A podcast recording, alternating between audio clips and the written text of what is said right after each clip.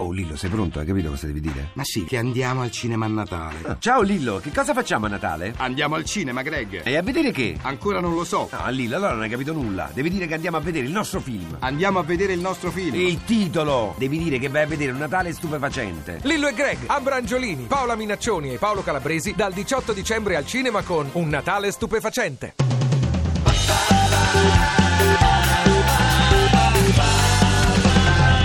radio2pod.rai.it Mi chiama Giamburasca, Giamburasca e provero che non è giusto, no. E no, mi chiamano Giamburasca, Giamburasca sol perché ce l'han tutti con me. Mi chiamo Gianni, anzi Giannino, sì, ma poi mi chiamerete Giamburrasca pure voi. E non è giusto, io protesto, no, non so.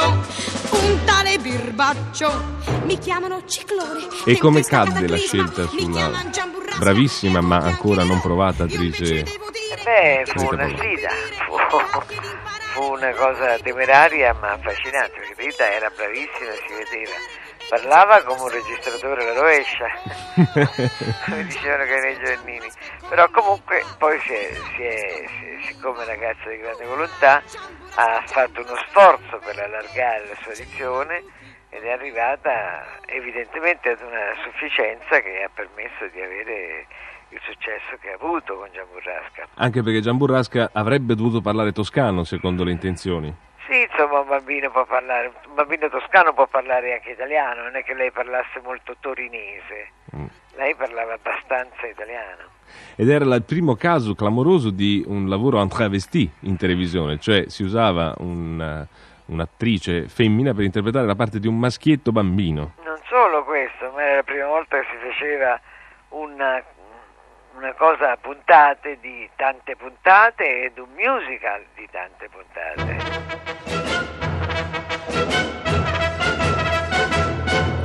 E in cortile organizzato con Geppine e l'Angiolino e col piccolo Pietrino un serraglio che un bijou rimediata alla tintura necessaria per giocare cominciamo a pitturare bel vero se blu e giù a pitturare e a tinteggiare guarda che per serraglio riuscimmo a far si dipinge il rosso il cane che E chiamava diciamo anche che la musica di questo e musical era di un uno dei più grandi autori. Eh beh, Italiani. Ninetto, Nino Rota, il grande Nino Rota. Eh. Ma tutto era straordinario, la musica era di Nino Rota, le orchestrazioni erano di Bacalo. La pecorella integre si cambierà. E rifacemmo anche la zebra di Un giudizio su Rita Pavone attrice, conclusivo. Rita Baone è bravissima. Rita può fare quello che vuole perché è bravissima. Ehm, ed è un peccato che l'Italia insomma, non sia un posto dove in realtà una vera showgirl come lei eh, ha fatto già moltissime cose, ma avrebbe potuto farne tante di più. Ecco.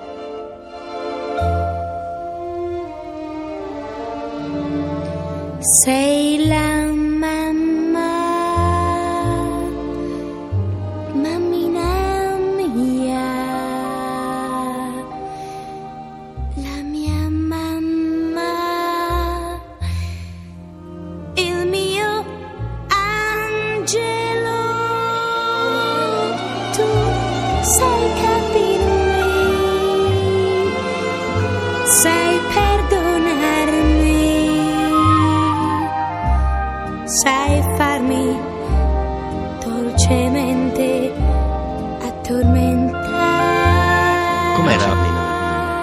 Ma Lina era, era quello che è oggi, un- una pazza straordinaria, sì, Scatenata.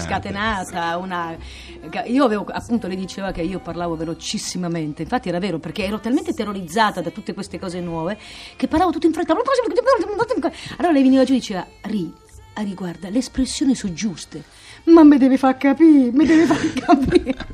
Senti, il rapporto con Nino Rota? Magnifico, straordinario. stra- Lui poi ha scritto. Le- tutte le canzoni di Gian Burrasca sono belle perché ognuna è diversa dall'altra. E quando ho scritto mm, Stasera c'è qualcosa che non va nell'anima mia, che poi l'ha messa anche nelle otto e mezzo, no? Lui eh, ti dava delle atmosfere così diverse. Tu avevi la maniera di. Avevi del momento romantico, il momento sentimentale, il momento eh, mm, più triste. Eh, C'era veramente, cioè nel momento che tu cantavi una canzone ed eri solo in collegio, sentivi veramente la solitudine di quel collegio. Stasera c'è qualcosa che non va nell'anima mia. Stasera c'è qualcosa che mi dà nostalgia. Chissà di che, chissà perché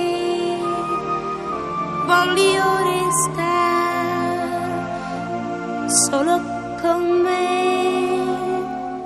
Rimango qua senza poter Ma c'erano anche delle concessioni comunque alla Rita Pavone già artista. Ah, sicuramente. Io devo dire che in quella cosa l'ho amato tantissimo perché io mm, ero una ragazzina, non conoscevo eh, Nino Rota, non sapevo neanche eh, che- che- con quale personaggio io stessi parlando. E quando lui mi fece ascoltare la pappa era un minuetto lento. e- mm, E io venivo da tutte canzoni e allora dissi: "Ma Scusi, sa, ma io così non la sento. E come la sentireste? Come la sentirebbe lei? Mi dava del lei. E io dissi, ma non so, un po' più veloce, non so. Un altro, non so, io credo un autore di oggi mi avrebbe mandato veramente, ma vedi un po' di andatene, no? E invece lui mi- si mise al pianoforte e trovammo questa cosa. Poi andammo a prendere Anton Karash a Vienna, che con la Zitar ci fece questa introduzione. Anton Karash era la cetra del terzo uomo. Sì. E venne fuori questo successo, che era un po' un compendio della- di quello che voleva lui, ma anche di quello che sentivo io, il bisogno di avere dietro una batteria, insomma. Yeah,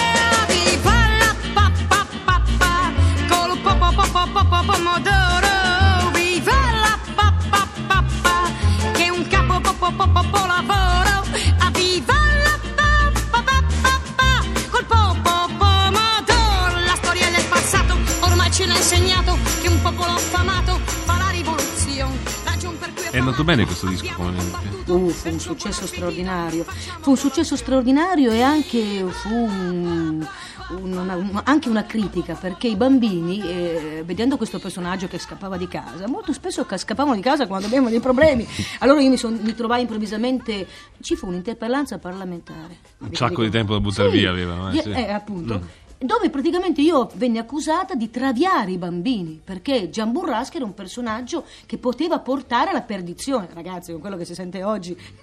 No, ma poi era da già, ridere. già parecchi decenni che era uscito il giornalino di Bran- Sì. Gian Brurasca, quindi volendo erano Sì, stati traviati. Nello Molto. stesso tempo il tipo di diffusione che dava all'opera alla televisione, certamente il libro non l'aveva avuto, insomma. Io quindi- comunque, Sì, avendo comunque- letto solo il Gian Burrasca fino a 18 anni, eh, avrei potuto scappare già 100.000 leggendo, ma non ecco. mi è venuta E questa... allora niente, ci fu questa interpellanza par- parlamentare, qualcuno disse che era meglio sopprimere le ultime puntate, poi ci fu invece una reazione da parte del pubblico e arrivammo alla fine, fortunatamente, però fu una cosa combattuta.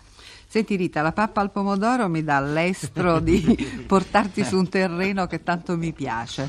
La cucina. Eh, la cucina. Ecco, allora devo subito dire, mettere mani avanti che mi, de- mi devo vergognare profondamente. Io non ho mai mangiato la pappa col pomodoro. L'ho sempre cantata con grande entusiasmo, ma non so che gusto abbia e questo è vergognoso. Mi piace ritornare a casa mia e ritrovarmi fra le cose mie, fra quelle cose che sono la casa, casa mia, per piccina che tu sia, tu mi sembri una badia mia, mia. Lì c'è il segnetto di com'era la mia altezza un anno fa. Lì c'è l'orsetto che mi regalò mamma. Pezzi da E 90. l'angoletto lì dietro Pezzi da sofà, 90.rai.it. dove io mi nascondevo quando urlava il mio papà. Ti piace Radio 2? Seguici su Twitter e Facebook.